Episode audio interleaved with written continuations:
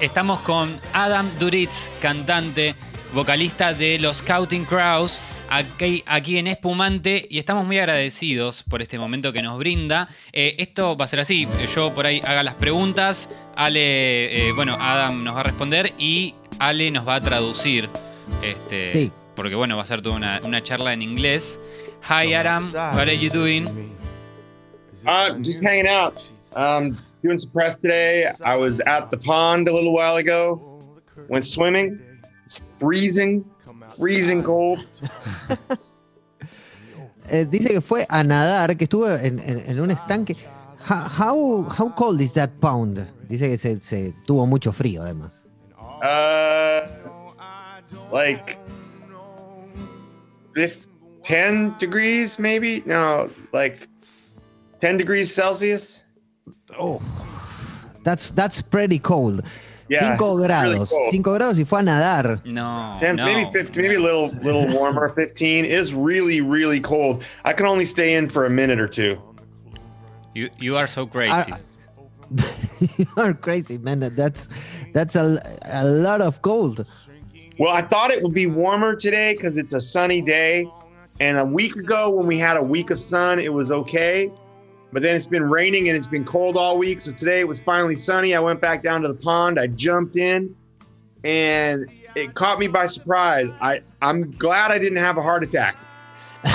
Dice que ha tenido una semana de lluvia y recién hoy volvió el sol. Entonces, bueno, fue a nadar a- al pond y pe- eh, le dio miedo de tener una hipotermia, un ataque al corazón, digamos. No, locura.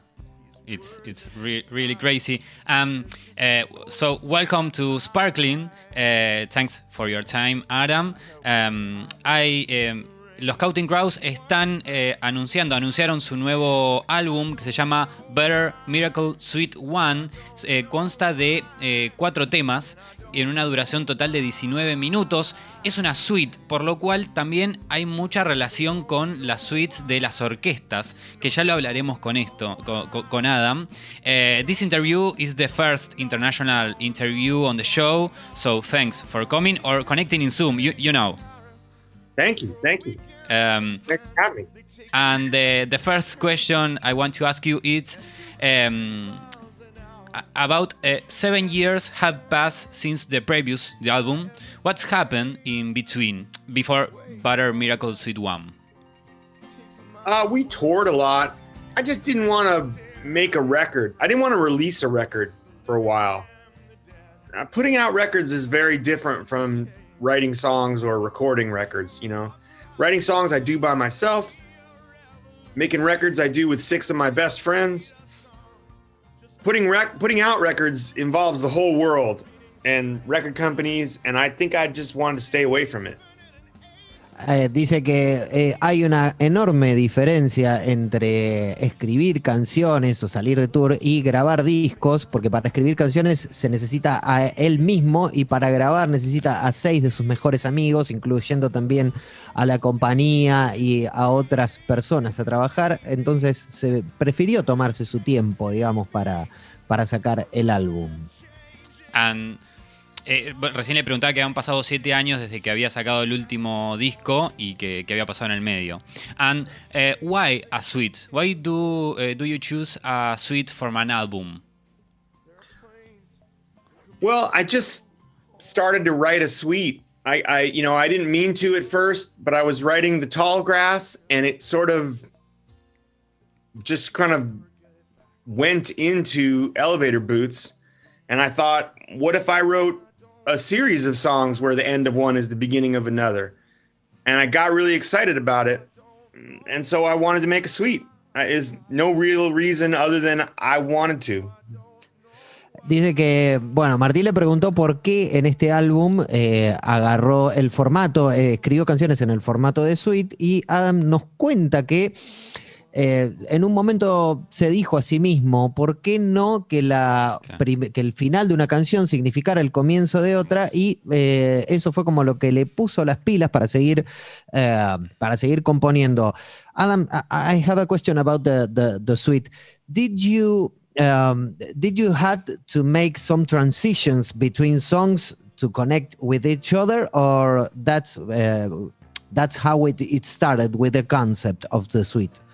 Well, I was working on the tall grass and I was trying to decide whether I wanted to make it longer.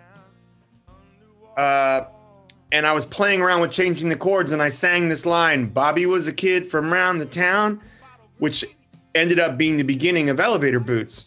But at first, it, it just seemed like it was the end of the tall grass. And so I, I, I just kind of decided that that's what I would try and do is make songs that work that way. So that was the challenge. I didn't have to write connecting parts, but at the end of each song, wherever that was, kind of determined how the next song would start. You know. And did you put in in in order um, as long as you've been writing, or you had to you had to order them in, in your head first and then write it? Well, I, I wrote them one at a time. I wrote the tall grass, and then that developed into elevator boots. And you know, after elevator boots, I worked with how that ended into a new piece of music that worked right out of that, which became Angel of 14th Street. And then I wrote a fourth song, but I realized I accidentally ripped off an Elvis Costello song, so I had to throw it out. uh, and I came back and I wrote Bobby and the Rat Kings to come out of Angel of 14th Street. So I wrote them in order. Eh, a cuenta que, bueno, arrancó con The Tall Grass y el final de esa canción fue conectándolo, digamos que, que el final de esa canción lo conectó con, con, las subsiguientes, pero que dice que la cuarta se dio cuenta de que él estaba robando a, eh, a Elvis Costello, entonces tuvo que reescribirla. How did you find out that you were stealing or, or ripping off Elvis Costello? Well, I I wrote the song and I really liked it. But I thought there was something wrong with it. Like it really seemed familiar to me. And I kept thinking of Elvis Costello, but I couldn't figure out what it was. And so as I sent each song to the guys, when I sent that one to them, I said, by the way, does this bother anybody else? Does it seem like an Elvis Costello song? I keep thinking I've ripped it off from somewhere, and everyone said, no, no, we just love it. It's a great song. We really like it. But when I sent it to Brian Deck, our producer, he's like, "Oh, I love these, the whole thing. It's really great." I said, "Okay, just quick question. Does Monday School remind you of anything? Is it it reminds me of Elvis Costello? Is it uh, I, no one else seems to think it does, but it really reminds me of Elvis Costello. Is it reminding you of anything? And he said, "Oh yeah, it's Miracle Man. You ripped off Miracle Man." I mean, it's not the whole song. It's just this one little section, but it happens a few times in the song. And I was, as soon as he said that, I thought, "Yep, that's what it is. It's a Miracle Man. damn it. You know, I, I, as soon as he said it, it was like, you know, there's so many Elvis records. I couldn't figure out what it was. Um, but as soon as he said it, I was like, oh, yeah, that's exactly what it was. So I had to throw it out. Or maybe I'll rewrite it because the band loved it. But I just wrote. Instead, I just wrote Bobby and the Rat Kings, which honestly is a much better song. Dice que en, algún momento cuando la terminó le, quedaba como haciendo ruido y todo el tiempo se preguntaba si era una canción de Elvis Costello. Se la mandó a sus compañeros de banda, todos le dijeron sí, está buenísima y todo el tiempo les preguntaba, ¿les hace acordar algo? Porque a mí me hace acordar a Elvis Costello. Todo el mundo le decía que estaba todo bien hasta que le canta la canción a su productor y le dice, sí, está buenísimo el tema, pero hay una cuestión, es igual a Miracle Man de Costello, entonces tuvo que cambiarle toda la parte, que en realidad era una solo un, un, fragmento, pero bueno, terminó convirtiéndose en algo mejor, en su opinión. Hermoso. Estamos hablando con Adam Duritz, eh, cantante de los Counting Crows, acá en Espumante. Um, there is a question that we ask all of uh, interviewees, and that is, How do you listen to music? Do you have any preference? Uh, do you mean what do I listen to it on? What do you mean? How if you set any mood in particular for listening uh, to music? Yeah. No, I just listen to it all the time. I, I listen to it a lot. Uh, I, yeah, this morning it's all different stuff. I, I, mean, I'm in England right now at my friend's house, the farm. Yeah. I'm at the farm where I wrote everything right now, uh, and uh, he always has the BBC on in the morning. They play all kinds of stuff. Uh, I sat around with my girlfriend a little bit late morning, and we listened to uh, John Coltrane ballads and Archie Shepp and Horace Parlan's blues album, Trouble in Mind, just jazz this morning. but it could be anything. Uh, you know, I just I listen to it a lot. The only time I don't listen to a lot of music is actually when I'm writing because I don't want to be distracted by stuff. When I'm writing my own stuff, I don't want to accidentally do what I did with Elvis Costello. Um, so, but I, I, just tend to listen to it a lot. I listen to it on my computer, on my phone, uh, hooked up to other people's speaker systems, uh, Spotify sometimes. When I'm cooking, I listen to Pandora a lot because I've made these radio stations on Pandora and I like how they play all kinds of new music that surprises me because uh, I like to be, you know, you know how the radio is. The radio surprises us because it doesn't play what we want to hear. I love Spotify because I can hear exactly what I want to hear, but the problem with hearing, with getting exactly what you want, is that it's impossible to know that you want things you haven't heard yet. You know, so you don't get anything new. And I like you to don't get, get surprised. New. Yes, and I like the surprise. I like to be yeah. introduced to new music and new bands and new songs I've never heard. So I, I listen to it a lot of different ways. You know, I put on CDs. I mean, I have I don't know how many records in my computer. I could tell you probably. I have uh, what does it say here? Uh, two seconds. I will tell you because I listen to a lot on my computer because I've I've been an idiot and I've loaded four thousand records into my computer. so, so uh, well, because when I used to tour, Immer and I on tour, our other guitar player, we would bring suitcases on tour with us full of CDs and boom boxes and so we could listen to music. So when Apple invented iTunes, I was thrilled because I got 4,000 records here and it doesn't cost me a suitcase at all. It's easy. No more trouble in, in, in airports. Yeah, it's a problem. we used to have to buy extra suitcases because we would buy so many records on tour that we'd have to buy an extra suitcase to carry them all home. Bueno, eh, eh, nos, colgamos hablando y no traducimos, no, traduje nada. Eh, escucha música básicamente en todos los formatos posibles, salvo cuando está componiendo, cuando está escribiendo nueva música. Y nos cuenta, bueno, que esta mañana estuvo escuchando el disco de Ballads de, Coltrane y también a, Archie Shepp. Y que tiene además dos, formas de escuchar música, que usa mucho Pandora, que es un servicio de streaming en el cual eh, te va armando una radio en base a un algoritmo y lo contrapone con Spotify, que está buenísimo Spotify, pero que no tenés la posibilidad de ser sorprendido, pero que sí está buenísimo, que tenés la chance de poder escuchar lo que vos exactamente querés escuchar. Eh, y ahora también, eh, gracias a iTunes y demás, no están pagando una valija de más en los aeropuertos porque llevaban una llena de CDs. Hermoso. Eh, ahora le, voy a preguntar por el, por el que ayer cumplió 50 años, el álbum Blue de Johnny Mitchell. le quiero preguntar por eso y cómo lo influenció a él en su vida. yesterday was the 50th anniversary of Blue, one of Johnny Mitchell's best albums. What does she and her work mean for you? Oh well, she's amazing. Uh, that record in particular is probably one of the five best records ever made.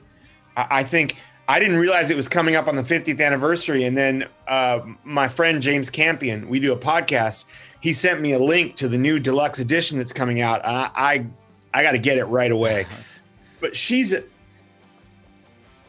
I feel sometimes it's very hard to be an artist like Joni Mitchell because she was so far ahead of her time over and over again throughout her career that often what she was doing didn't connect with the public. At the beginning, it did a little bit. She made Blue, and that connected. Uh, and she made like Court and Spark, and that connected. But other people didn't start doing stuff like Court and Spark for another like 10 years. You know, you get Rickie Lee Jones and people like that 10 years later. And even then, Rickie Lee Jones is the only person playing stuff like that. It takes years and years till you get to uh, like Vanessa Carlton doing it 20, 30 years later. Uh, well, you, you did a, a, a, version with yeah. with Vanessa Carlton of yeah. Yellow Taxi. Yeah, I mean, and she's great on that. But like poor Joni, like so many times she was playing music that other people wouldn't try for another 20 years. She's doing all this jazz stuff with like before Steely Dan was ever doing jazz with like rock and roll, Joni was doing it. Uh, and just a lot of times in her career after the first five to 10 years, no one is connecting with her because she's so far ahead of everybody else that nobody can relate to it and it's tough for her. You know, Big Yellow Taxi, that's very, very early. For the first three, four, five years of her career, she's connecting with the audience, but then she moves past everyone. And I think for the latter, the last two or three decades of her career, she had a hard time because she's a pioneer, always a pioneer. But instead of like with Miles Davis, people came with him. With the Beatles, people came with them. You know, they they led everybody and people followed. But with Joni, she went forward and nobody got it. You know, and now you look back on those records and people like understand them a little better, but she's just such a pioneer that she was too far out in front of it. I had a, a very strong opinion about Joni. For to me, um, Hejira is the ultimate road trip album. Uh, do you agree with that? What has some of the best songs? Coyote, I think, is on Hejira, and Amelia. Amelia is probably my favorite of all Joni Mitchell songs. I think that's on Hejira too. Um, it's just her description of like intercontinental America, like the the vividness of the lyrics on Amelia are incredible to me.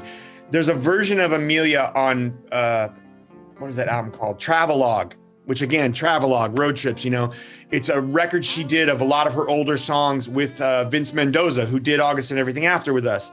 So they're, they're for like the 72 piece orchestra, and the version of Amelia on there is breathtaking, breathtaking. Hejira is a brilliant record. Bueno, eh, nos pusimos a hablar de, de Joni Mitchell Nos colgamos de y vuelta. también otra vez colgamos. Dice que Blue es uno de los mejores cinco álbums de todos los tiempos, que ayer cumplió, digamos, eh, 50, 50 años Blue. Y eh, también estuvo eh, hablando sobre el problema que tiene Johnny Mitchell de haber estado tan adelantada a su tiempo, que hacía música que 10 o 15 años después empezó a hacer Ricky Lee Jones, Vanessa Carlton, y después yo le pregunté también por, por Hejira, y habla también de Amelia y de Coyote y de todas esas canciones que tan bien enlazan unas con otras y se convierten, no solo líricamente, armónicamente, eh, en, en masterpieces, digamos, ¿no? En obras maestras con el correr de los años. Eh, I would say one thing about that. Yeah. It's just funny that three of the maybe 10 best albums ever made are all blue. Kind of Blue by Miles Davis, Blue by Joni Mitchell, and The Blue Nile's, A Walk Across the Rooftops are three. They're three of my favorite albums ever, and they're all blue. I don't know why. I feel silly, but I always name those three. Sorry, I didn't mean to interrupt you. Go ahead. No, no, no, eh, it's okay. De- dice que es, es muy gracioso porque eh, hay de, de sus 10 álbums favoritos de todos los tiempos, eh, los, hay tres que tienen Blue en el título, que es Blue de Johnny Mitchell, Kind of Blue de Miles Davis y eh, a, Walk Across the Rooftops de Blue Nile, una banda escocesa que es realmente maravilloso. También, eh, en algún momento también vamos a hablar de, de- de Blue Nile. eh, y, por- y los otros siete restantes, and the other seven, Oh, I don't know.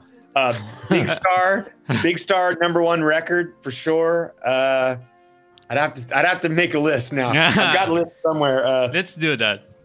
Jackson Five greatest hits. We have, a Uh, we have a time, no problem. Eh, estamos preguntándole por los 10 mejores álbumes de todos los tiempos. Ya nos dice Big Star, el primero, los grandes éxitos de Jackson 5.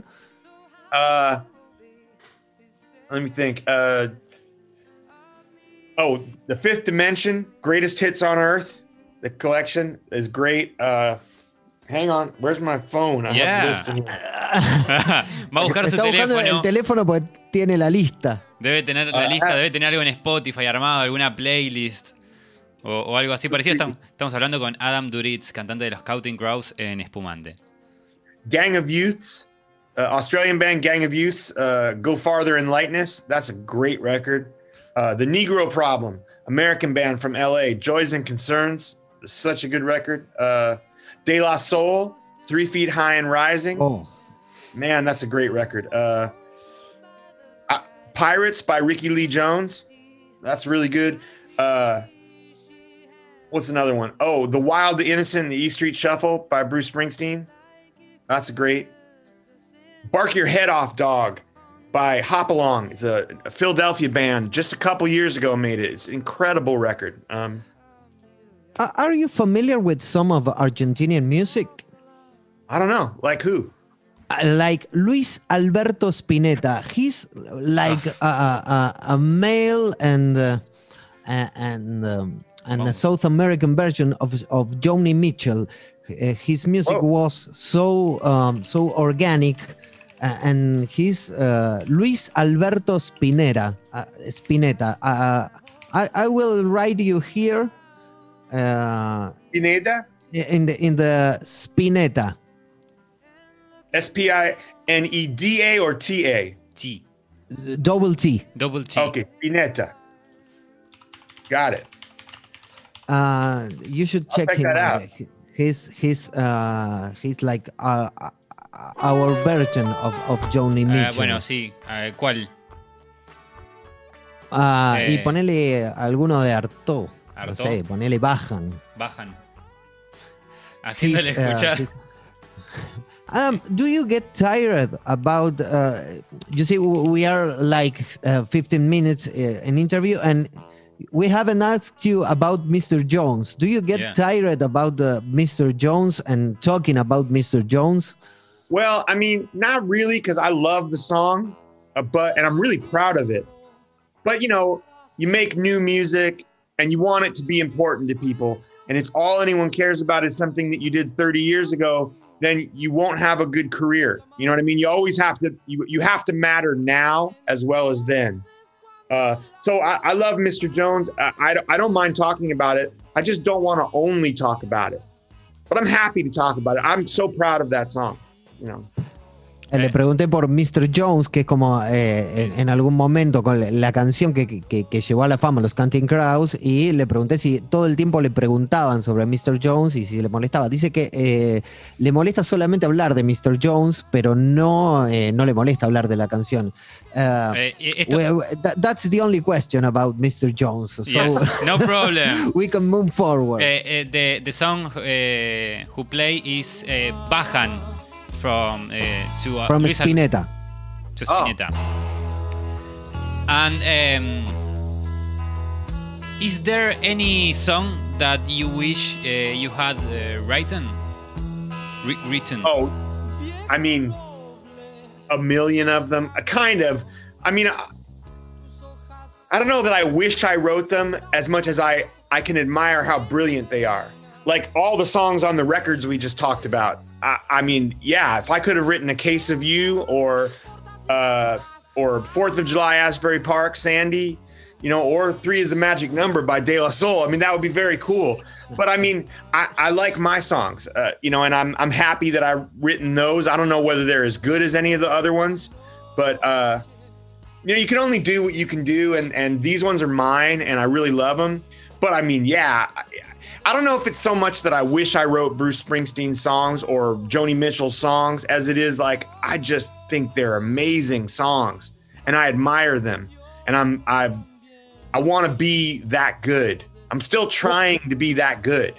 you, you wrote uh, angels um, angels of the silence so uh, to me it's a great great great song uh, you're Yeah. not that far away I, I love that song I mean, I love my songs. I'm I, I don't think they're I think they stand up to anybody's songs.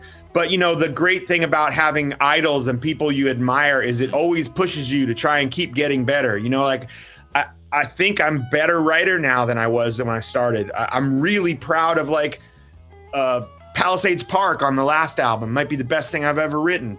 And I'm so proud of this suite, you know, because it was hard to write a series of songs. And I took the challenge and I did it, you know, and it, but it's things like Joni Mitchell and Miles Davis and Bruce and uh, my friends in Gang of Youths and Dashboard Confessional. You know, I listen to my friends' music and I'm, I want to be that good, you know, and I want to keep, keep being good because I will I also, I love making music and it's a fucking miracle. Sorry. To get to spend your whole life okay. making music. No problem. You know, no it, it's so hard to have a career in music. I mean, to have gotten a record contract at all is amazing. To have made a record, uh, incredible. To have people love that record, but even more so, to still be doing it 30 years later is impossible, is a miracle. And I, uh, part of the reason I think I'm still here 30 years later is that I'm still trying to like keep up with my idols. You know, I mean, you're always chasing Bob Dylan and you're chasing the Beatles and you're chasing all of your friends who play music, you know, uh, and that's good, you know, because number one, it keeps me on my toes and makes me work hard. But number two, it gives me all this great music to listen to, you know. Uh, I just think I, I have had a whole life in music now.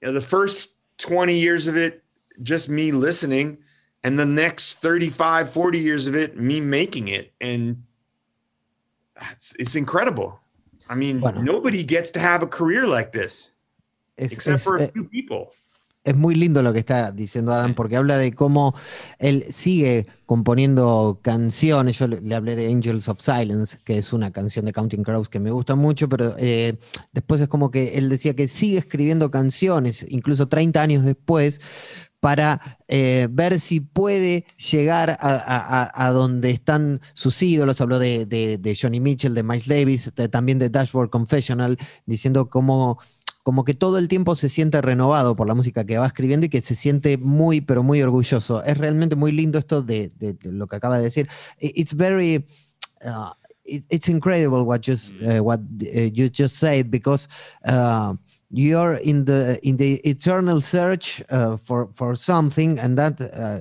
it seems like um, what what keeps you to to going on after 30 years.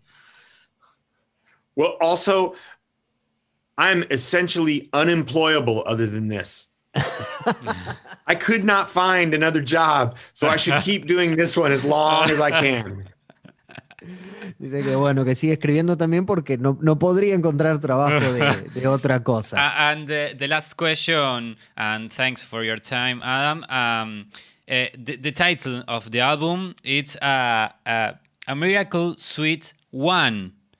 Uh, in the future, uh, have a second part. I'm working on it right now. I would like to have a second suite. The- I mean, I didn't have any plans. I didn't know if the first one would work until it was finished, you know? So, and, but then it did, and I love it. So uh, I want to try it again. I, I like, I'm really intrigued with writing these suites. I could see doing it for a while because I really, it's very difficult, but it's very satisfying. And it's nice to put out music more often. And if it's only like four songs, maybe I could do it every every year, every six months, as opposed to every five years or every three years. Uh, so I'm working on. I mean, I'm in England right now on the farm where I wrote the first suite, and I have a little room set up with a keyboard, and I'm going to try and write a second suite. Uh, we'll see. I mean, I I never know about the future. It's always yesterday. I got that in a bag, but tomorrow I have no idea. But I'm trying. Oh. No, le preguntó Martín por, la, por, por el título, porque la, la suite lleva el número uno dentro de su título, y le preguntó si hay una segunda parte, con lo cual Adam nos dijo que sí, hay una segunda Sí, parte en la que trabajando está ahora. trabajando, que está en, Ingla- en England, en, en Inglaterra, en la, en la granja en la cual compuso la primera parte y que todo ese, ese ambiente lo, lo inspiró mucho y que sí, ya tiene un lugarcito para componer con sus teclados Ah, y a- alguna cuestión para grabar, eh, así que está trabajando en la segunda parte. eh, You know, I was thinking because Miles Davis had like periods where he worked with uh, a quartet and a quintet, and he had a, a, a while when he just worked with a lot of Gil Evans and the whole orchestra, you know, and he would work in themes like for chunks of time. And I'm kind of thinking right now, I'm really interested in writing these suites of music, and I'd like to try a few more of them. Uh, and see how many different ways I can do it. I, I mean, it would be nice to have like a few years where I did this body of work like Miles orchestral recordings, you know, where I just did this kind of thing for a bit. Eh, M- Mingus with Black Saint and the Sinner Lady. Yeah, yeah. I mean, it could be cool to to just like sort of work that way, having found something that I'm really intrigued by, to do it for a while. It would be interesting to try. I've never tried that. I just kind of, you know, waited until I wrote records, and then I'd write a whole record, and we'd make a record. But maybe now I'll try and like focus on something for a while.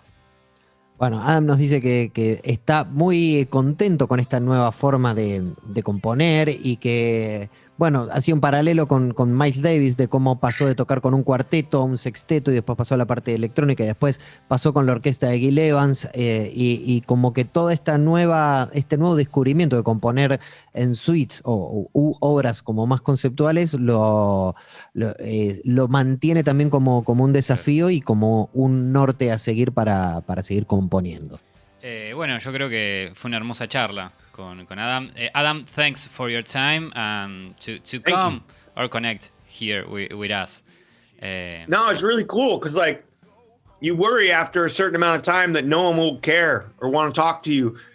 And, you know, on this record, I think this is one of the first Argentinian interviews I've ever done. On this record, I did like six interviews with Colombia and wow. six or eight with Brazil and Ecuador. I never spoke to any of those countries before. Like people weren't interested. And you know, you you want to go tour everywhere, but it's hard to tour unless a promoter brings you. But like the best sign of people actually being interested is when the press or the radio wants to talk to you because that means there's interest in that country and like it would be great. I've never been to Argentina or anywhere in South or Central America. I, I would love to go to all these places. I'm still really excited about seeing the world and touring and playing music, and yeah. you know, it's still magic to me. It's still like a little bit like pl- pretending we're the Beatles. You know. Thank you, though. Thank uh, you so much. When you come to Argentina, we go to to to eat uh, asado. It's the it's the um, um, ¿cómo es? It's our national. Uh, it's our national food, like national food. Now you're talking.